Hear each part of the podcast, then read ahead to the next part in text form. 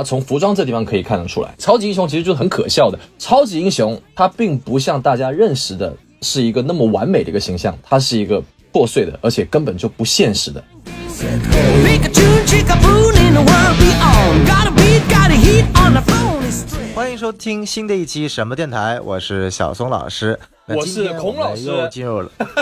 你居然还抢话！哎，大家看，今天我们有一个特殊的嘉宾啊，居然居然有了套路，开始抢话了。那我们有请今天来自韩国的孔老师。啊、我是来自韩国的孔老师啊，我已经好久没有来了，因为之前啊本来想来的，但是被赶走了，现现在就是求了半天，终于让我上一次了。B A 啊，我没问题没问题题。呃，你这个来自韩国的人啊，你这个高丽棒子，我不得不提一嘴啊。我们现在刚录节目，刚刚我是来自中国的 B A，我是来自中国的 B A。啊、我不管，我不管。我们录节目的时候，刚刚这个女足世界杯结束啊，我们中国三比二战胜了你们韩国人啊！你们韩国人气不气？气不气？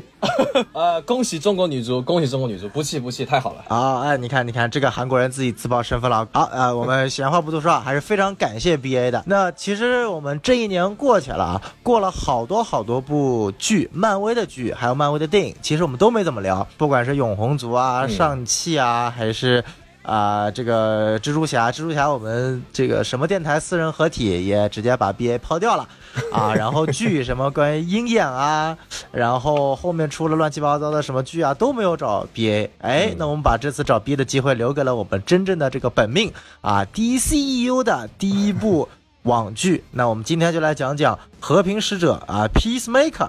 哎，B A，你看 Peacemaker，你，哎，当时我们做那期华纳专题的时候啊，你跟啊、Rack 都在骂 Peacemaker，你现在刚看完 Peacemaker，你感觉怎么样？呃，我感觉我应该不会骂那么那么那个东西了。对我感觉其实总体来说还是挺稳的。我一开始我是非常不看好这部剧的，然后我现在看了之后呢，我仍然也是不看好。呃，我不看好的并不是这部剧，我不看好的是这部剧之后的 DC，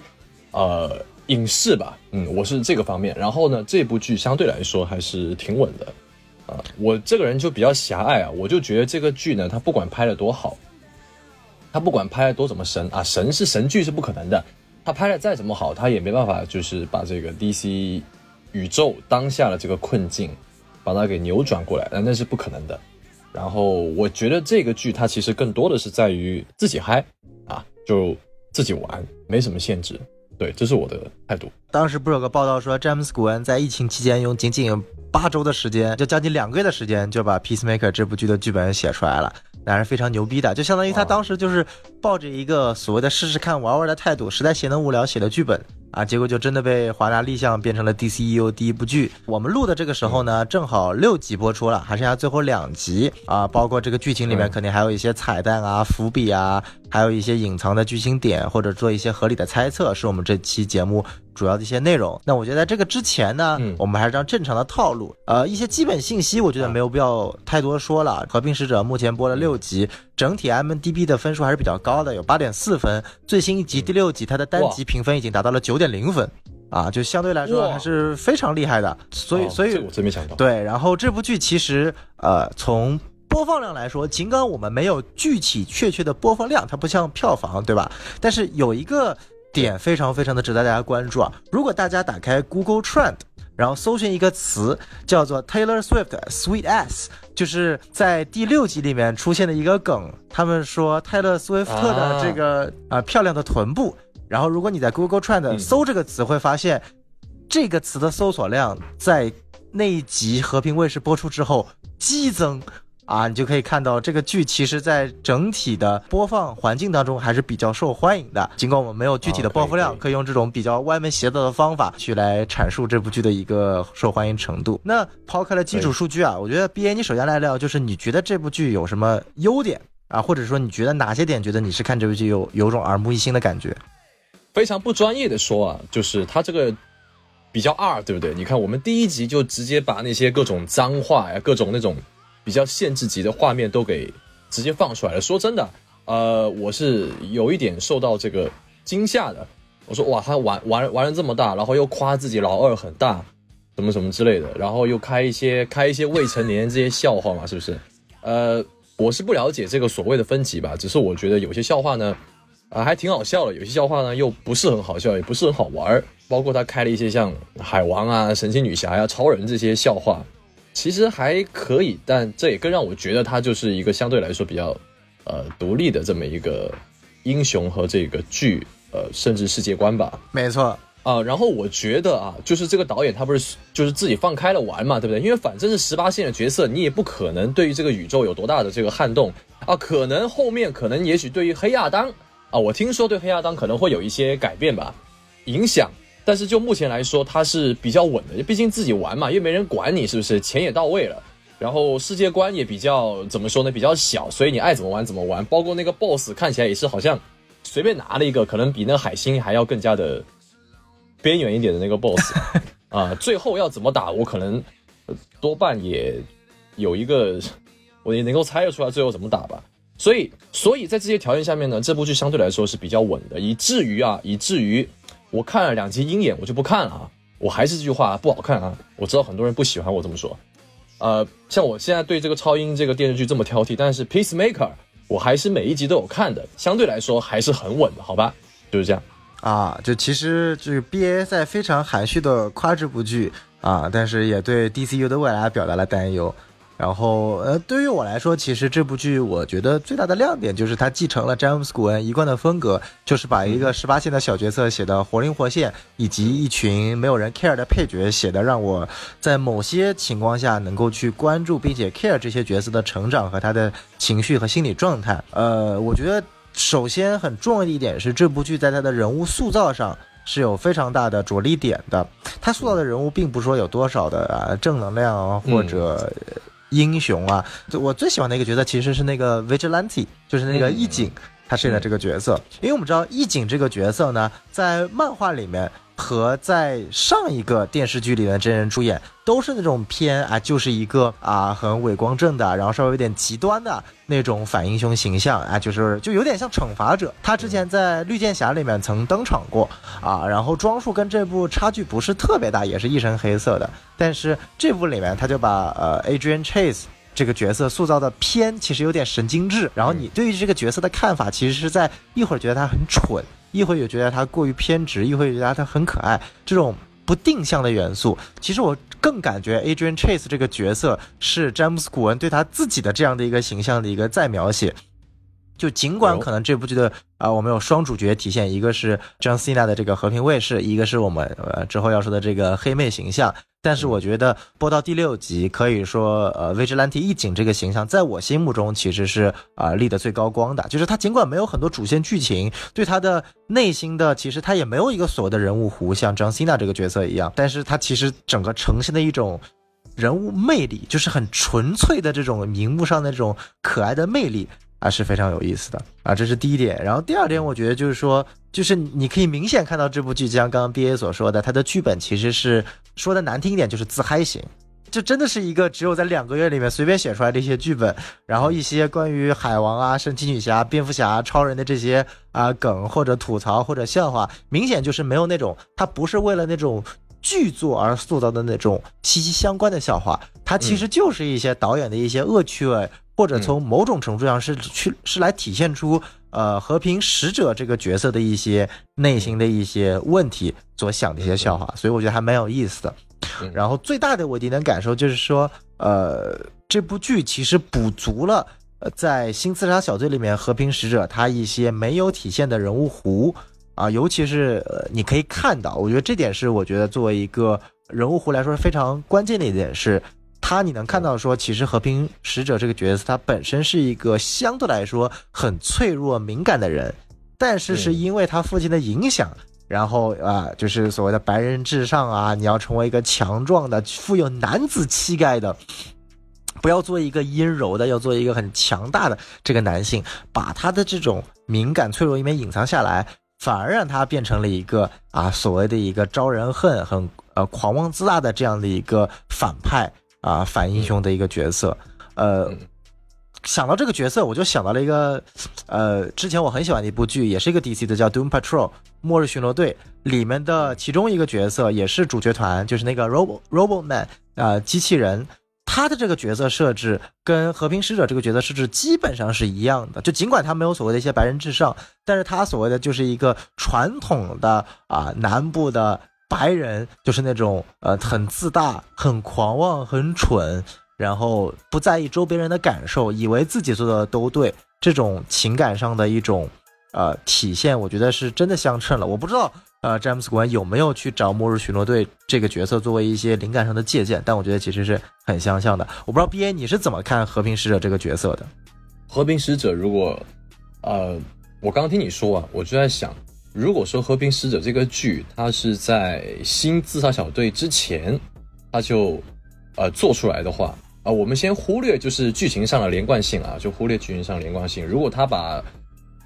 和平使者提前先放出来的话，那我再看新自杀小队的话，那我可能会，我对新自杀小队的喜欢或者不喜欢可能会更加不同，因为我其实是不大喜欢新自杀小队这个电影的，因为里面其实挺乱的啊，嗯，因为里面有一些价值观上的东西，我是觉得挺挺奇怪的。那如果说我先看了和平使者，我对这个人物有一个比较好的一个认识的话。因为那个电影，它对于和平使者的塑造其实是比较片面，相当片面的，相当片面的。对对对。然后我也不知道他是不是为了留出这个位置给这个电视剧啊？如果是的话，那就很不好了。呃，所以现在单单看这部剧的话，我认为是相当饱满的。我我是可以说，我是其实我真的挺喜欢和平使者这个人。刚才你说那个他是比较敏感，对不对？他确实很敏感，总是在一个人的 时候。呃，第六集啊，最后那个。最后那个弹钢琴啊，你知道，就弹钢琴本身这个行为就是一个怎么说呢？非常诗情画意，非常能够把一个一个人设给就跟不管他是多么的坏啊，只要他弹一个钢琴，哎，我就觉得这个人特别有才，特别有深度，我就觉得这一幕啊特别好，特别好。然后他在前面几集里面，他一个人在房间里面，呃，在思考他自己的一些过往啊，包括他其实他这部剧里面有意无意都在扯说，哎，你的起源故事是什么？但是他都是。欲言又止嘛，哎，我觉得这些处理都是挺不错的。包括他刚才说了，一个人在家里面，啊，哭哭哭的时候，哎，我就觉得这个人物，哎，我还真的很想要了解他了。我真的，一比起他一开始在新自杀小队，哎，新自杀小队，新自杀小队这个电影宣发的时候，整整天穿的这个衣服，好像很每个人都就该知道他这个人物一样。现在再让我看的话，我会觉得这个人物挺可爱。没错，没错，就是，就是我我可以感觉到，就是詹姆斯·古恩去塑造这种十八线小角色的魅力，真的是非常非常的呃显著。就像可能在《银河护卫队》里面，每个角色呃可能都没有像和平使者这么坏。就比如说星爵，星爵只是一个，就星爵它其实是和平使者的弱化版，它最多最多算一个小混球，它没有做的还特别出格的事情。但是和平使者其实这个角色更上了一层啊，因为感觉呃古文不用在迪士尼这边做 PG 十三的，然后他跑来了华纳这边做 R 级或者说更更成人限制级的作品，所以他可以把内心的这种恶趣味去放大了。那这种放大其实啊，像 BA 所说的，它其实是个双刃剑，可能会让比如说像我们新自杀小队那期聊的 BA 和 Rack 这种呃觉得会有点不喜欢或者不适应。那比如像我和孔老师可能会呃比较 get 得到这种这种感觉，当然这个其实是无所谓。但是通过这一部剧，其实古文其实把这个角色做完整了啊！我非常喜欢他在这部剧的很多的一些细节呈现，除了一个人在他的这个车子里面 emo 的场景，然后包括他跟他父亲的处理。因为古文一开始在介绍这部剧的时候，他其实没有想把这部剧拍成一个所谓的典型的超级英雄，他其实在借啊超级英雄、超级反派和这群超级混蛋的故事，去讲述现在整个世界在去面对的一些问题。我们也可以看到，在这部电影里面去，呃，这部电视剧里面呈现了包括啊种族啊，啊，然后一些政治生态啊。然后我觉得更私人化的其实就是啊一个角色跟他父亲之间的这样的一个关系，我觉得这个其实是非常非常，呃不能叫打动人吧，但其实很多人能够 relate 到，甚至我觉得很多呃中国人，尤其是中中国人年轻人对父辈的这个呃这这种又爱又恨的情节，其实能够 relate 到。当然了，我我们父辈不会去有所谓的一些。呃，种族方面的一些问题，但同样啊，比如说他希望一个男人就像一个男人一样啊，要强壮，要男子气概，遇事不能挫折，不能阴柔啊。然后其实这个就非常的中国式的父权，中国式的男权。然后这种故事里面，其实，呃，通过呃他父亲这个角色啊，我觉得他这个角色的选角也特别有意思啊，找了他妈当年呃 T two 里面最帅的这样的一个反派角色，然后没有想到老年已经臃肿成这副鬼样子了，然后让他来饰演这样的一个派人智商的角色，我觉得还蛮有意思的。这种父子之间的呃对手戏和一些谈话情节是我喜欢的。我补充一个，补充一个我对这个和平使者比较喜欢的点，就是因为从死侍开始嘛，呃，反英雄就特别流行嘛，是漫威、DC，比如说之前的朱比特的遗产啊，Invincible。无敌少侠，啊无敌少侠，还有黑袍纠察队，对对对，像毒液这种嘛，是不是？其实他们都在做这个反英雄这个题材。呃，康斯坦丁毫无疑问是我最喜欢的，这个就不说了。但是从死侍之后呢，我本来最喜欢的应该是祖国人吧，因为你看啊，因为祖国人他为什么喜欢他？因为他这个人也有他脆弱的一面，他这个跟和平使者是一样的。嗯哼，祖国人在别人面前那就是一副样子，他自己一个人的时候他就很不行的，他被人说一句话他就就像个小孩子一样就很不行的，这点跟 Peacemaker 是一样的。但是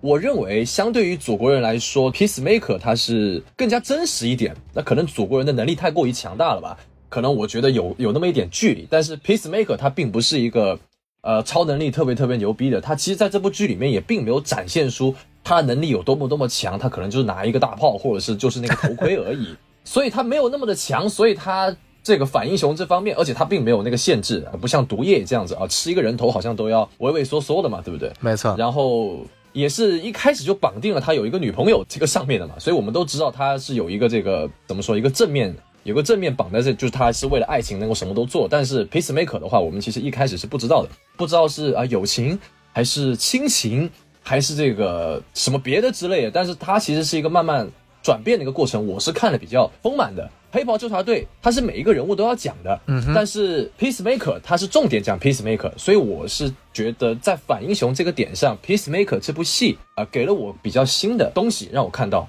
不再像之前那么审美疲劳了。其实《和平使者》这部剧，它打破了所谓的这个反英雄的套路，其实在反英雄的层面更做到了一个深入。呃，因为其实我觉得，就是我或者我可以这么说，就是《和平使者》它是由应该说是真正意义上第一部以反派作为主角的作品，因为啊，对，以往我们对对去看，不管是这个毒液，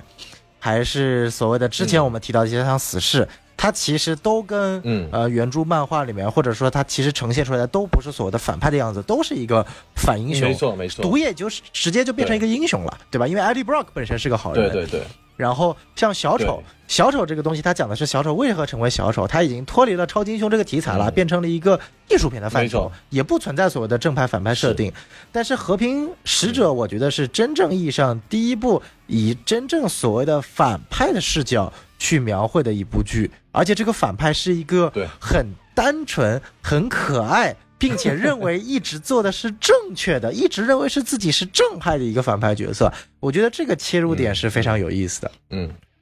刚刚我们聊了一些，就比如说跟人物有关的，然后憋啊，然后你从美学角度分析一下，就是我特别想问你一点，就是你怎么看这部戏的服装？因为说实在话，第一眼我看这个服装的时候，你看这个和平使者的服装，咱不说了吧，就已经看看习惯了。反派那个白龙的服装啊，这跟漫画里面基本上长得一模一样，没有做任何现实程度的修改。然后那个朱东 master 柔道大师那个服装，感觉就像 cosplay 一样，但不知道为什么，就是就一开始看着很违和，但是。我自己的体会是，越看越觉得它很符合这部剧的调性。就这部剧的调性，它跟比如说 BVS，比如说呃施耐德，他的这个塑造的感觉是完全不一样的。施耐德的服装，它是呃艺术感加满，但是又非常贴近现实的一种。呃，服装呈现，这个之前 B A 也讲过，他也做做视频做过。那这部剧我感觉就是一部，呃，他有意就要恶搞搞怪，有意向着漫画的那种艺术风格去靠近的一种服装设计。我不知道你你是怎么看？呃，我之前确实在讲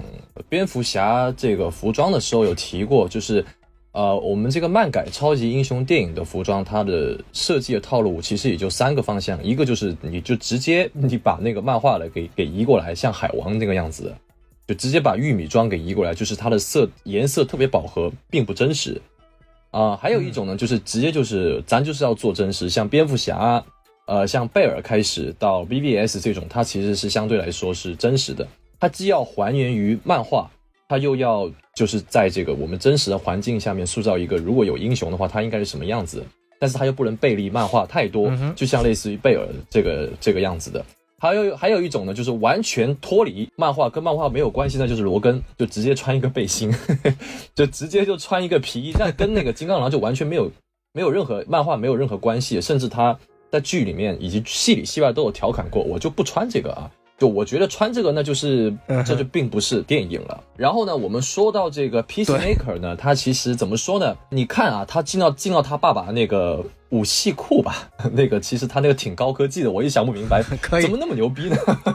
但是就是人家虽然那个头盔是造的挺奇怪，但是人家还说了嘛，就是人家不仅有那个透视，还有什么音音波轰炸的，看起来好像还有那么一点意思，对不对？但是其实他这部剧。他并没有去刻意的说我要走现实还是走漫画，因为其实这部剧从 Peacemaker 他的其他的那些什么超级英雄的服装都是从 Peacemaker 这个风格延伸出来的。什么风格呢？就是他是走漫画的这个样子，但是现实呢，他也是有点考究，但是他就是要做的不那么的现实。但是他跟海王又不同，因为海王他虽然也是从漫画里面走出来，但是他其实最起码是挺合身的，哎，是那么一回事，是不是？只是颜色有点饱和而已。但是 Peacemaker 呢，它是颜色。也很鲜艳，而且 size 就非常不合适。你发现了啊？这其实整部剧里面的那些，只要是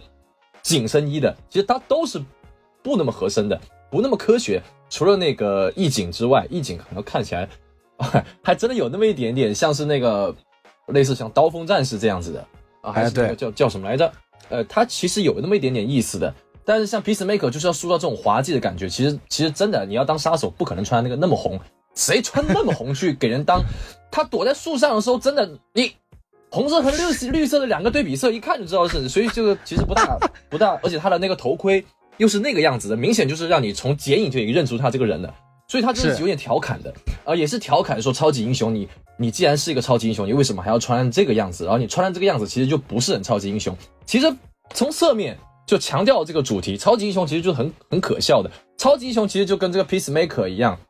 他从侧面就表现了这个超级英雄，他并不像大家认识的是一个那么完美的一个形象，他是一个破碎的，而且根本就不现实的。他从服装这地方可以看得出来，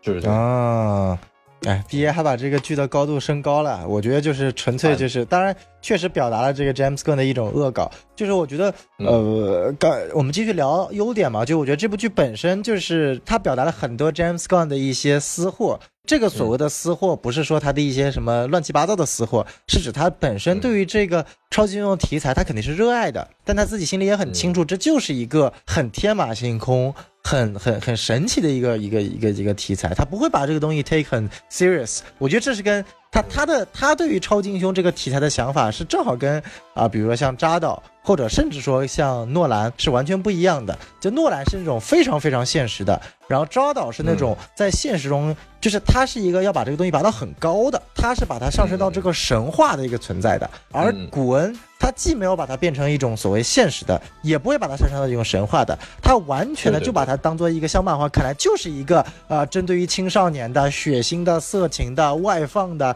一个 popularity 一个 popular culture。就我觉得是一个也是非常有意思的一点吧，呃，而且它这种 popular culture 又不像 MCU 做的这么廉价，就我觉得这个是很有意思的一点。MCU 最近这几部呃美剧啊，真的是有点廉价，尤其是在鹰眼，就是你完全看不出它作为一部剧的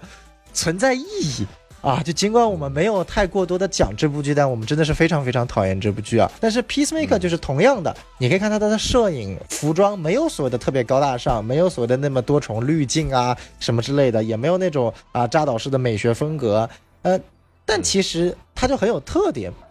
啊。他对于呃人物的塑造、镜头的描写，你会看到他对于中景、近景的运运用相对来说是比较自如的。可以看到一些呃古文自己对于在分镜设计的一些。描绘的啊，我觉得这个是很有很有很有特点的一些东西。然后呃，其余的我觉得我们优点也说了这么多啊，那我觉得我们可以去聊一聊它的一些小缺点。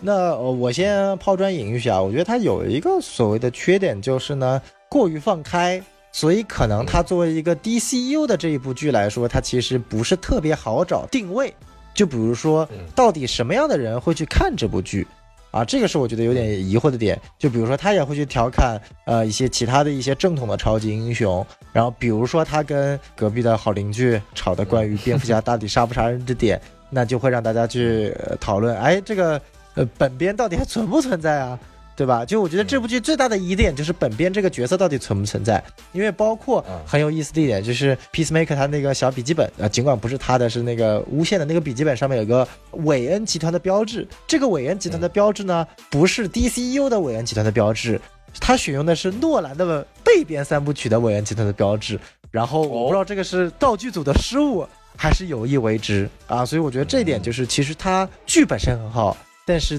定位不准确。导致其实我觉得会在营销端口不是一个特别好的选择吧。我不知道 B A 你怎么看？其实我对于只要是关于 DC 的作品，我的那个角度一直都是站在路人这边看的。就是我虽然是一个粉丝，但是我总是爱站在路人的角度去看，因为我们在看了这个漫威，呃，从旺达幻视到鹰眼，其实哦，我也不怕，就是别人说什么，但真的是越来越烂了啊！这个剧就是真的不好看。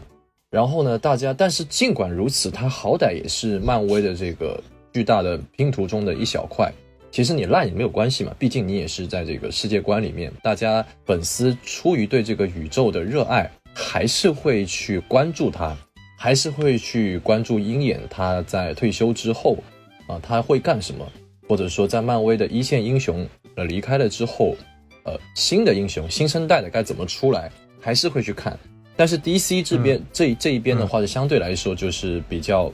就割裂一点嘛。这部剧跟小宋老师刚才说的差不多啊，就是这部剧它的定位，如果是路人看的话，如果这个路人刚好知道 DC 和漫威的话，我就比较担心，就是在 DC 现在作品相对较少，然后也没有什么路人缘的基础上，很怕别人觉得哦，DC 它是 它就是这个样子的，然后很怕路人从这部剧里面去重新认识蝙蝠侠，还有 还有超人。我很怕就是真的路人 呃真的当真了，因为大家都知道现在蝙蝠侠和超人的这个在他们这个宇宙观里面的定位相当的模糊，你不知道到底谁才是超人，你不知道到底谁才是真正的蝙蝠侠。所以在这这种情况下的话，就是会让路人对这个 DCEU 或者说新的 DCEU 产生一个更加模糊的认识啊，这是其一。然后其二就是现在路人嘛，呃，都已经对这个超级英雄疲软的这个，多多少少都会有感知的。然后我看了评分，呃，刚才小宋老师也说了，相当高哈，好像有八点六、九点、九点零了，对不对？但是那如果说连这种剧，我并不说这部剧不好，它是很稳的一部剧。如果说连这种剧都都都能够拿到这个分数的话，那也说明现在大家对于这个一部好的美剧的判断有一点不对了。就真正好看的美剧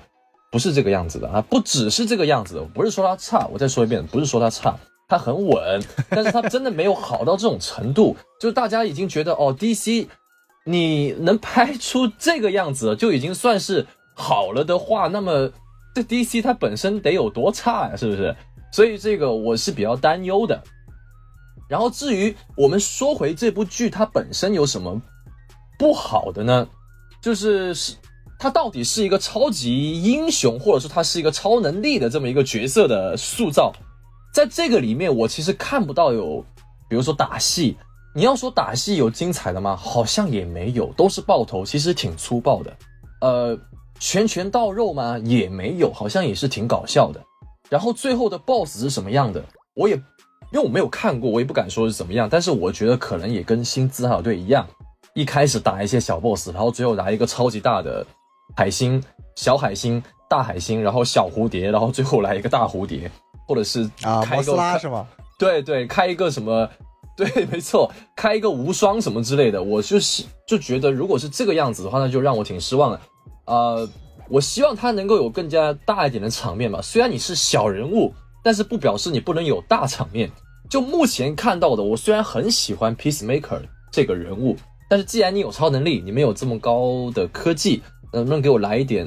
是不是？能不能来一点比较牛逼一点的战斗，是不是？那这个就很缺乏了。然后还有一点呢，就是虽然说这个人物他很脆弱，他很可爱，然后我也对他很很好奇，但是他跟其他角色的这个怎么说呢？对手戏上面，目前来说还是比较，我觉得比较单薄的啊。比如说他跟那个黑黑黑女人，还有那个呃白女人。还有他们的那个那个队长，还有那个染，给他取外号那个染胡子那个，其实这些角色说真的跟 Peacemaker 之间的这个关系，其实还是非常的没有那么一体化。虽然他们中间拍了一张这个群体照片，但是我并没有觉得他们有多么的群体嘛，对不对？然后可能更多的是他跟那个义警嘛，对不对？但是其实义警让我觉得他就是个神经质。我反而比较喜欢他跟 Peacemaker 的那些吐槽，讲那些废话，哎，那个废话还真的是挺挺有意思的。所以这部剧总的来说就是一个好的故事，它必须得有主人公和反派，他跟其他角色的一些交流，才能有个更好的故事。一个人是没办法唱唱完一部戏的，我是这么觉得的。所以目前来说，Peacemaker 我很喜欢，但除了 Peacemaker 之外，我并没有第二喜欢的人物啊，这是我觉得一个比较遗憾的，也算是一个缺点吧，我觉得。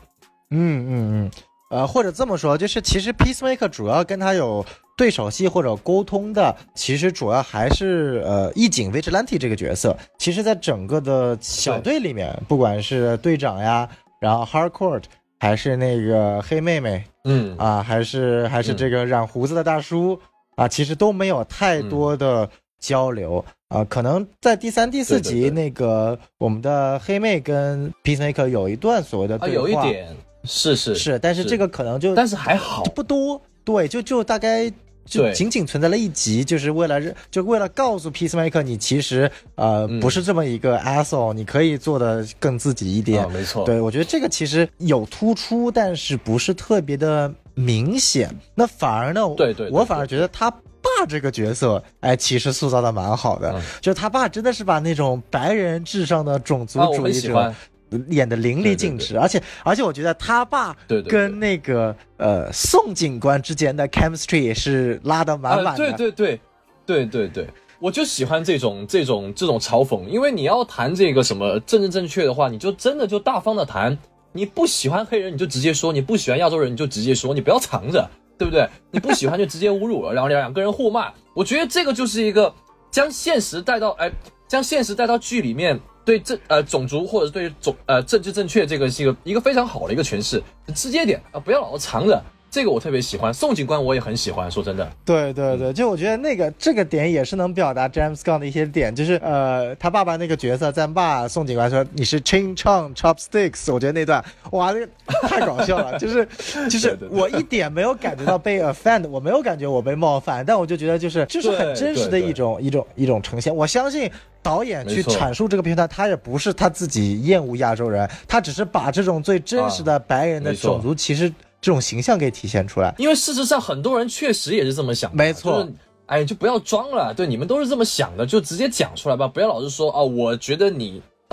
对不对？对，不要这样子。对，而且反而宋警官回击他那个爸爸的那个那个言论，其实其实非常牛逼，其实非常非常的带感。哎，我反而觉得就是你们在那个美国留学，就你们怎么看这个白人对亚洲人？我。两两边互怼的，你们看了，就是你们怎么觉得？呃，说两个细节啊，就我觉得我，反正我跟我孔老师我不清楚啊，反正我在洛杉矶待了四年，我自己是没有遇到有白人侮辱过我的。然后反而遇到过两个事情非常搞笑，我之前好像也说过吧，我不知道有没有在节目里说过，就是一个事情是我在大街上走着啊，我在《雄狮少年》那期节目提过啊，我在大街上走着，被一个黑人流浪汉说我是日本人，骂了我一嘴，我我也不知道他到底是得罪了日本人还是得罪了中国人，然后我就没有理他，就走了。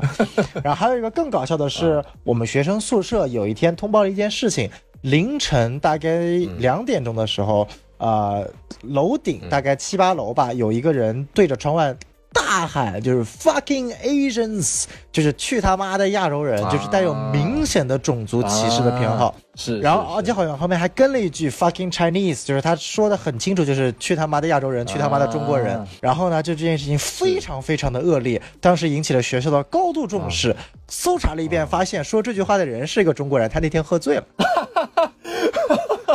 操！对吧？你懂吗？就是我在美国经历的两个种族 歧视现象，一个是中国人自己搞的，一个是黑人流浪汉。反而白人我是 没有没有没有怎么关你注，这个很讽刺，真的很讽刺。，就很很有意思。当然，我不是说白人不歧视我们，白人歧视我们，啊白人是那种嗯更从心底里的，他不会歧视你，但是他就他不会啊辱骂你，但是他肯定就是你懂了吗？就在好莱坞啊亚亚亚裔肯定是要被歧视的。但是我想表达一点，就是说这部剧真的是非常非常生动的把这种美国南部的白人主义至上的这种老白男。呃，就不是白左了，就是另一种老白男，包括他也是有很多阴谋论啊，呃，片中也提到了，他是阴谋论的这种支持者、d e e p State 啊，然后这种共济会这种乱七八糟的这种形象，他的一些支持者，我觉得还还蛮有意思的。然后我整个剧我觉得高光时刻就是最后就是刚刚出的第六集的末尾，就随着那首歌《蝴蝶大军》，然后突袭警察局，把所有的警察附身，然后另一边大家都穿着 KKK 的头罩。然后 White Dragon 穿上衣服，就这这两波反派的那种集结就特别带感，而且最搞笑的就是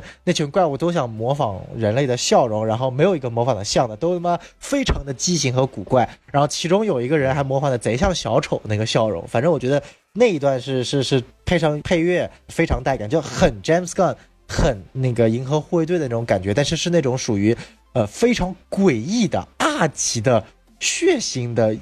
有有问题的恶趣味的银河护卫队的这种感觉啊、我觉得谈到这里啊，我们甚至可以谈一下最后还有两集嘛。我不知道你觉得最后的结尾会是什么样子，或者你觉得就是现在很多人在说我们黑人领队的头里的这个蝴蝶和呃附身了宋警官的这个蝴蝶，到底哪个是啊、好的啊？你你是怎么看这一点的？我觉得木那个应该叫做木的，他们那个团队里面那个黑人的队长，我认为他应该到底都还是好的吧，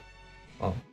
然后，然后就你觉得还是就是按照好的啊？呃，对对对对，我比较单纯了。然后宋警官这边，宋警官这边，我认为坏了，那就是坏了。不过呢，他有洗白的倾向啊，毕竟他都跟 Peacemaker 待了这么久了，Peacemaker 养了他那么久，应该也不是白养的吧？他可能本性可能还真没那么坏，或许，而且宋警官本来也是一个非常称职的一个警察嘛，对不对？说不定还真能够。对，能够洗白一下子也也不一定，但是这个结局怎么样，其实也无非就是我们每次看剧去猜的哦，这个是好了，那个是坏的，或者是好了变坏，坏了变好这样子，这个无所谓。我只是希望最后能够有一些比较牛逼的战斗，仅此明白明白嗯啊，就我跟 BA 的想法不一样，就是嗯我不期望结尾会有个牛逼的战斗，但我期望它有一个非常非常牛逼的，呃，怎么说剧情桥段吧。就我之前想过，我看完第六集，尤其是最后，我有一个很离谱的剧情猜想，嗯就是这部剧它有个核心的论点是种族。对吧就是本身外星种族要奴役地球种族，这是一层种族。然后同时，呃主角他爸这个白龙 White Dragon，他也是个白人主义至上的种族主义者。然后正好现在三方势力，一个是黑人，一个是黄种人，一个是白人。啊，就非常有意思。然后我觉得结尾会猜到什么呢？就是这黑人这一方的蝴蝶和黄种人这一方的蝴蝶都想去控制白龙。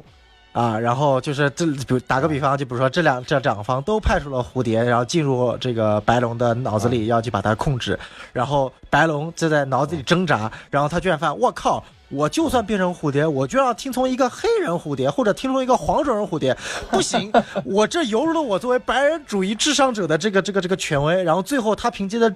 这种极端的对于黑种人和黄种人的厌恶，他摆脱了蝴蝶的控制，然后重新夺回了主动权。我觉得这个剧情设置就特别符合詹姆斯·古恩来调侃种族主义。啊、是是是，但是呃我觉得你这个脑洞确实也有跑到大气层去。不过你倒是提醒了我，呃，现在这个三方的局面，就我刚才说的，宋那边应该会洗白嘛？对，洗白了之后，他们和 Peacemaker 联手打白龙，那就那也其实也能够，对不对？也能够白人、黄人还有黑人，就是大家一起打那个打白龙的话，我觉得最后把白龙打败，其实也非常简单，而且调侃的味道也到了，各方面其实这样也行。啊，你是这种想法，就是白人主义，就是种族主义至上者是最终的反派是吗？啊，对对对对对。那你的意思也是这样子吗？就是打打倒种族主义嘛？种族主义都已经有一个非常明显的一个白龙了。虽然这个白龙，我觉得它除了有种族主义这个问题之外，它其实也算是一个，你看他其实也是个安分守己的好市民吧？就其实他后来也没闹什么东西了，可能最后大家就打完，打到最后也就。互相握手言和了，毕竟他也算是 Peacemaker 的爸爸嘛，对不对？就是最后，对，呃，这个入侵者蝴蝶还有 Peacemaker，就他们这个团队一起联手打败白龙之后，白龙肯定是输了，但是在要把他杀死之前，Peacemaker 说别别别别别杀他了，他好歹是我，好歹是我的爸爸嘛。然后 Peacemaker 他本身并不是一个种族主义者，对不对？那如果说他把他爸爸给救下来了，那还把他爸爸给洗了，那我觉得这个结局其实也还行，其实也还行。啊，对，就我想的最后是什么？是他爸会加入 Peacemaker 这个阵营，他爸就会觉得啊啊，我原来恨什么黄种人、黑种人，结果现在有个什么外星蝴蝶种族居然想奴役我们，那不行，你才是真正的种族主义者。就他 意识到他还不够种族主义者，那些外星人才是真正的种族主义者，然后他就良心洗白，然后一起打外星种族，这有可能。反正我觉得就是詹姆。在詹姆斯·古恩的笔下，没有什么脑洞是写不出来的啊，也是。就反正我觉得这几点就是特别有意思。但是其实脑洞不脑洞不是我觉得这部剧的最关键所在了，因为刚刚我们也说了很多了，就是这部剧最关键的，它作为 DCU 的第一部啊呃第一部剧啊这样的一个呃起始啊跟。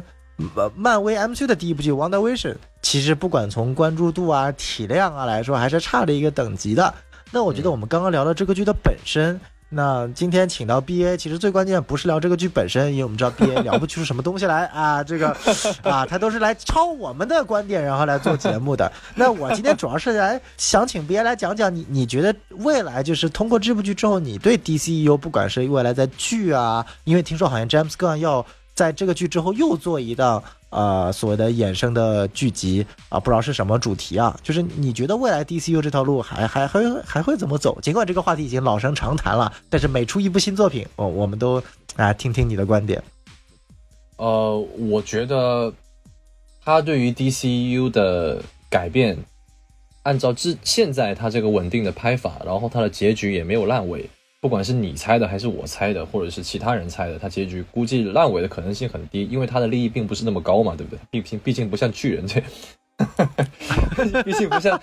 对他一开始的这个起点没有那么高，所以他烂尾的几率是比较低的啊。或者像开端这样子，一开始那么烧脑，后面就不烧脑了啊。我没有说开端是呃烂尾哈，我只是说他起点没那么高的话，他其实就不会摔的那么那么疼，其实压根也不会摔。所以，按照这部剧它平稳的走下去的话，它也不会对 DCU 有什么太太大的这个，呃，比如我们蝙蝠侠，呃，三月四号要上这个蝙蝠侠，已经进入倒数了，还有一个月，大家去关注一下，大家去关注一下这个电影，它在之后也会拍一个延伸剧嘛，企鹅人的这个延伸剧嘛，其实它的这个方式也跟大部分的先拍电影再拍。电视剧这种延伸剧的方式也是一样的，其实呃，可能那个更加要吃老本一点吧。就呃，蝙蝠侠那种那边可能比较吃老本一点，然后 Peacemaker 这边他不管他怎么拍，他都不会对 DCU 有任何的大的撼动。没错，难道你指望你指望他有什么海王或者是超人亨利卡威或者是大本来来来客串吗？那那不可能的，这是不可能的。所以，对对对，所以他。不管他怎么拍，他拍的烂也好，拍的棒也行，没有任何的撼动。DCU 的问题依旧还是存在的。我刚才为什么要提蝙蝠侠？是因为 DCU 能不能起来，那就要看三月四号的蝙蝠侠了啊！当然，我不是说三月四号的蝙蝠侠是 DCU 的一部分，它并很显然它并不是。我的意思只是说，他如果能够拍得好的话，那么 DC 电影就能够起来。DC 电影起来的话，DCU 也不会被人忘记。然后像海王二啊、神奇女侠三啊，或者是闪电侠、黑亚当这些，能够也能够循序渐进。所以，Pacemaker 他是个十八线的角色，拍之前是，拍之后也是 十七，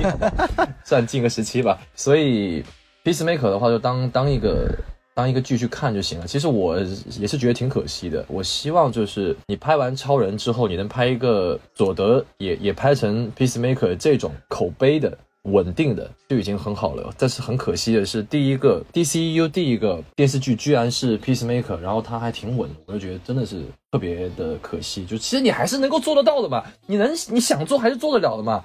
哎呀，就是很可惜嘛，就是能做得好的只有这种十八线的，像哈利奎恩。本来我操你们，你拍个哈利奎恩，呃，这种角色拍一个电视剧，我觉得都能够，哇，能够吸一波粉，圈一波粉什么之类的。现在就，呃，太太太太可惜了。然后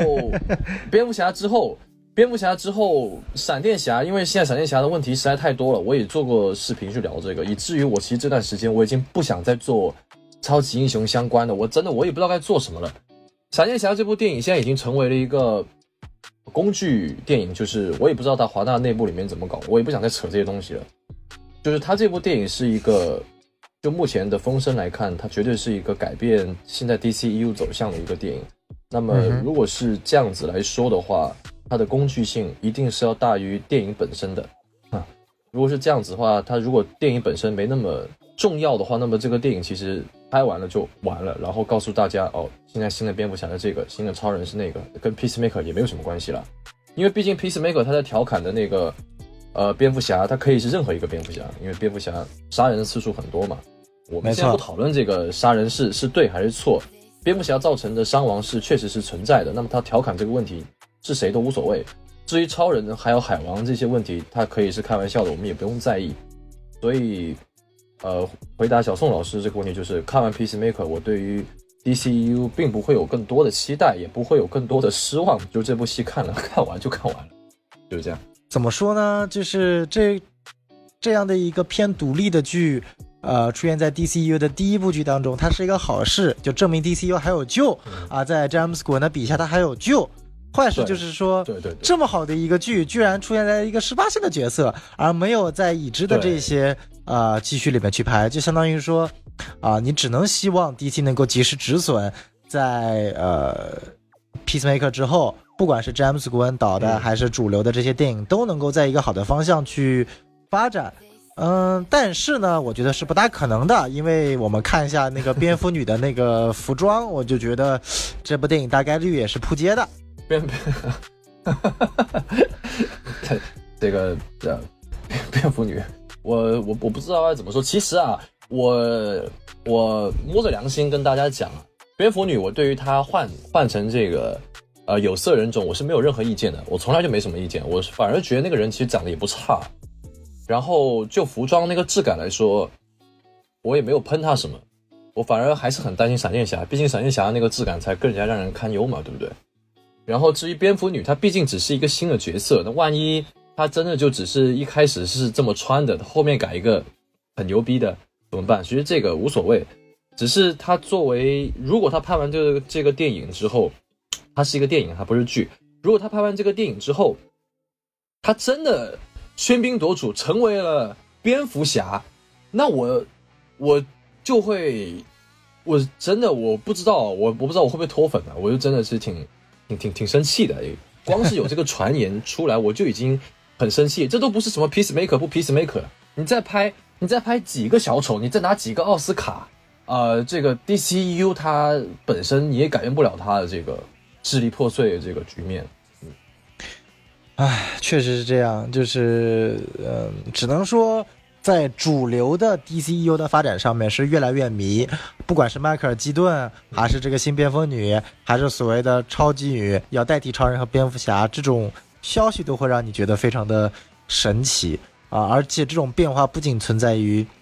电影啊，在漫画里面也一样。我们之前的华纳这期节目已经吐槽过了。那我觉得，希望和平卫士能够在剧作的质量和整体策划的方向层面，能够给 DC 一个警示和呃，不能叫警示吧，给 DC 一个良好的借鉴，告诉他好好拍东西，还是有流量，还是有粉丝，还是有路人愿意去看的。啊，对对对对对，没错。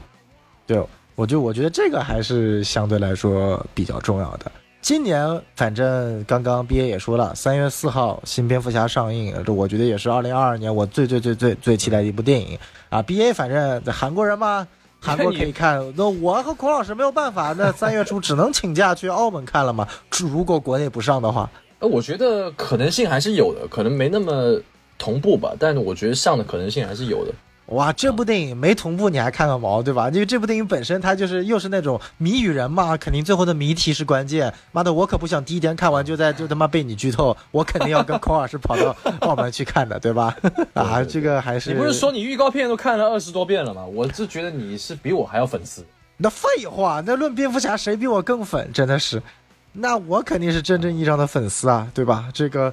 作为一个坚定的不杀主义原教旨主义者，听到帕丁森说这个新蝙蝠侠也有罗宾也是有这个不杀主义的，我还是很高兴的。但是不知道影片里面能不能、能不能有贯彻这个，就是呃，说到不杀不杀原则，我觉得这这部剧它其实也调侃了嘛，就。哎，但是我有个点啊，就是你有没有？因为嗯这部剧很有意思的点是，他提到了这个在 DCU 存在那个蝙蝠满这个角色，就是那个五维生物，哦，真的，我这个不知道，玩那么大吗？就是它里面提到了有有人问这个和平使者这个 Batman 就是蝙蝠满是谁？蝙蝠满说这是一个来自于五维的生物，他因为特别啊喜欢蝙蝠侠，所以来到了，哦对哦对那个角色。而我觉得嗯跟 Peacemaker 讨论的这个隔壁的那个邻居那个老人，嗯就是蝙蝠满假扮的。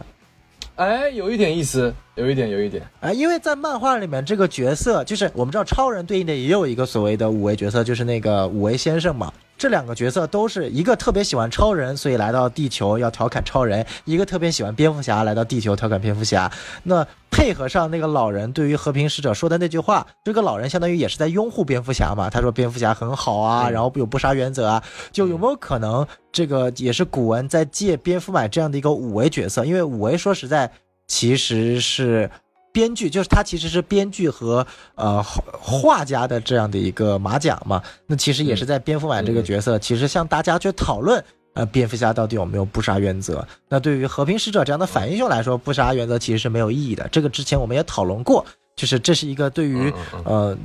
行侠仗义来说是一件非常非常没有效率的事情。啊，当然，我们蝙蝠侠为什么有不杀原则，我们这个也没有必要再去讨论过多了，这更多是跟他个人有关的。但我觉得就是啊、呃也可以我们去期待一下三月四号新蝙蝠侠这个罗宾会去塑造什么样的形象。呃我们最后再谈谈蝙蝠新新蝙蝠侠吧，你觉得就是你对于新蝙蝠侠你最大的看点是什么？B A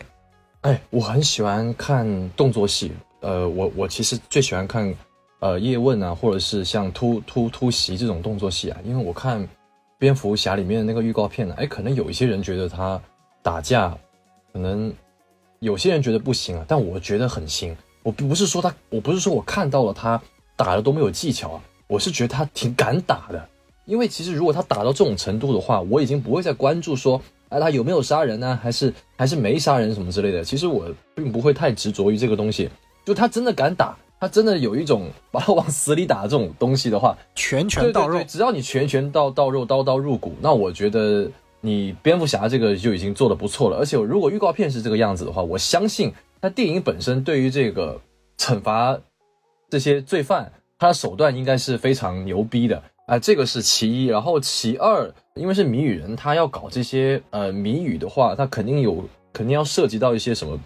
彼此的身世，对不对？或者是呃更高一点彼此的价值观，对不对？就不是单单纯纯就是说，哎，你杀不杀人呢、小丑说你快把我杀了吧，已经不是这个样子了。他可能是从另外一个方面去去探讨。毕毕竟我们在预告片里面看到了嘛，一个某个孤儿院里面，可能是维恩家族资助的孤儿院里面，谜语人小时候就是在这个孤儿院里面长大的。那我觉得他跟布鲁斯韦恩肯定是从小到大应该都会有一些千丝万缕的联系，然后他也知道布鲁斯韦恩就是蝙蝠侠。嗯，然后我觉得谜谜语人也许能够在这个马导的笔下，哎，说不定可以接近之前三三部曲，甚至超越那里面那个小丑，能够让人看得更加的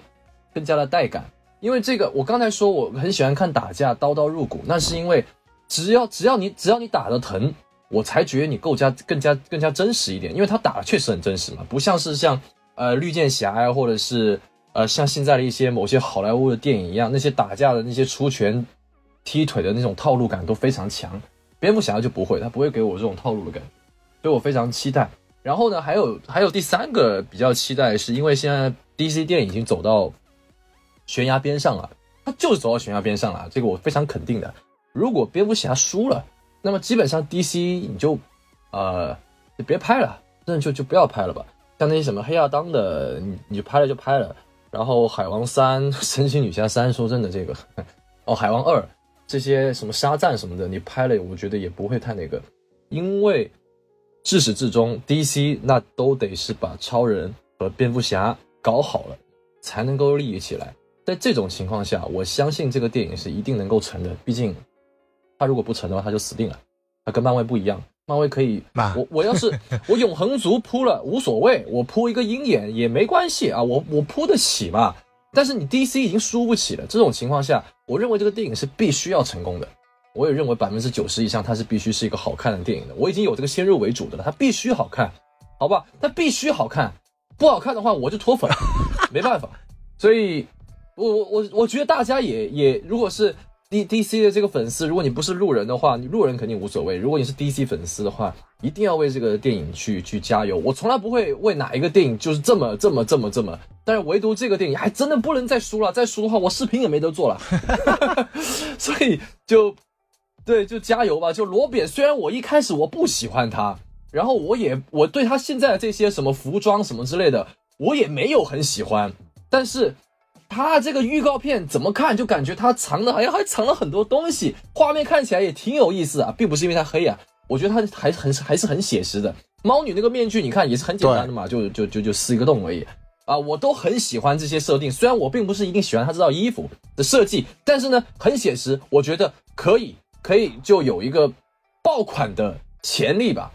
嗯，然后他哎对了那个时长的关系啊，因为之前不是有人在猜这个时长嘛。在那个什么什么 i m d b 那里，好像将近三个小时啊，三个小时。但是我在韩国这边的官网还有那个烂番茄那些地方，好像看到只是两个小时多一点点啊。我希望别搞三个小时啊！我不是说我不想看三个小时的，是真的，你搞三个小时的话，排片啊、票房啊这些东西都会是问题的。我不想让它成为下一个信条或者是。沙丘这个样子的逼格必须得到，但钱也一定要赚到，就是一定得让华纳开心了，然后我们才能看更多的蝙蝠侠二三，对不对？或者是蝙蝠侠，或者是更多的小丑啊，小丑可能好像也要拍了，这个不管了，反正只要蝙蝠侠成了，其他的都好说。没错，没错，所以说这真的是 DC 的这个背水一战了，所以这也是为什么我准备三月四号你必须当天看掉，因为三月四号就是决定了 DC 是否还能不能跟漫威有一战，这仗打输了，基本上 DC 就要被迪士尼收购了，就就大概这个节奏了，就是就是没有可以任何抗衡的余地了嘛，所以我觉得这个还是特别关键的。好，那我们今天从和平使者聊到了 DCU 的发展，聊到了最后我们对于新蝙蝠侠的整体的呃看法。那我觉得其实呃，我跟 BA 的观点一致，呃，剧是好剧，但是 DC 未来的发展还是需要一步一个脚印，坚实的打下基础的，可不要给我们搞什么新的全女性三巨头了，真的不要为了政治正确，你把所有的商业是票房全都丢掉了，这太太离谱了。好，那那。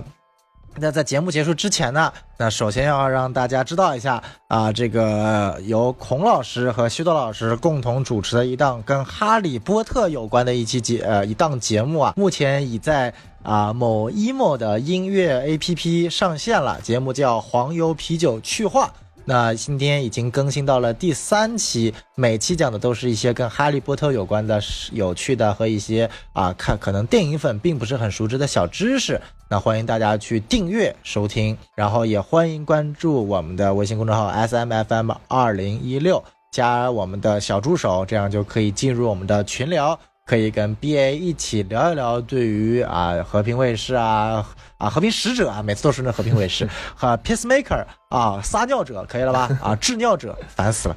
啊这个 Peacemaker，然后新蝙蝠侠或者说 D C U 的一些呃看法，然后再次感谢 B A 今天能够来到我们节目跟我们一起讨论这期话题，好谢谢。好再见。拜拜。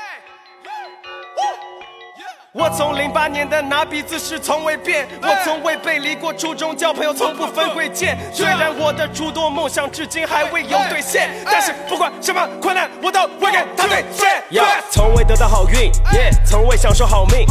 故事开头被我一口咬定，我是努力在手，不靠侥幸和我挑衅。小心我会收了你的小命，拍下你吓怂掉的表情。纽约时代广场直播一张高清，各种的眼红的、特穷的这种人，热衷于独宠的哭。射手曾射中你，射杀你，忙帮你找一个地方去躲。躲起来哭。你们自以为踏足了杀入了和我们过去的同一段路，但是你们几个人睡过八年前八个人住过的同一个铺。你只在乎你的银行账户，而我账铺空无一物。你不了解我的痛苦，他们把我们当作动物，因为 rapper 不算公务，不算是库，不算是条出路。八个人不堪的同吃同住，如何驱散不可能的这团迷雾？Yeah，冬天被冻，饿到胃痛，没那费用，没人会哄我们接近 hip hop，不去求同，尽管冲锋，没人一匹高尔夫的球童，听从心中疏密的风格，听着拼了是我的性格，眼睛盯着 Kid 的名字，八年后的今天早已走出青涩，我会永远记得当我没有好运时候得到过的那些人的帮助，尽管酒精过敏，但我也会陪着妻子一起逆着河道烧到想吐。如果你想招惹我的兄弟，我不介意再次提到表演一次杀猪打住，低头不见抬头见，抓紧时间健身，我要教你练练巴西柔术。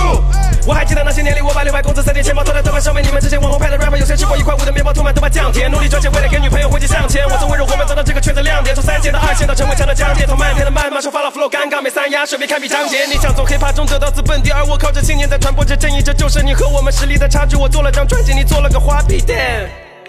我几乎忘了杀气，杀人狂魔术微草正在改回 barbecue 加速马力。回忆起我从零八年的拿笔姿势从未变，我从未背离过初衷，交朋友从不分贵贱。虽然我的诸多梦想至今还未有兑现，但是不管什么困难，我都会给他兑首先。欢迎 fake rappers 来赶紧秀，听着你们的歌我都有点担惊受怕。键盘侠依然欢迎咒骂，white rapper 就像爱篮球的三井寿。当你听见发了还有 kiss 手秀，这是 EO flow，所有 people 都疯了，把他们听懵了。想学这种风格内容，空的背景功能没有用的，我们就是穷的，从没眼红那些红的，这是他们拼来的赢得的，就像我们依然爱着心爱的银河呢，把从前的精彩都定格，对未来的心态是平和，就是绝不会迎合的性格，浑身镀烙着金色的印刻。这世界能者成对，别再墨守成规，我们应该团结，下次忍者神龟，人和人会为了利益分队，但其实我们早已经被 hip hop 分类，把文字当礼物，呜把它涂放皮肤，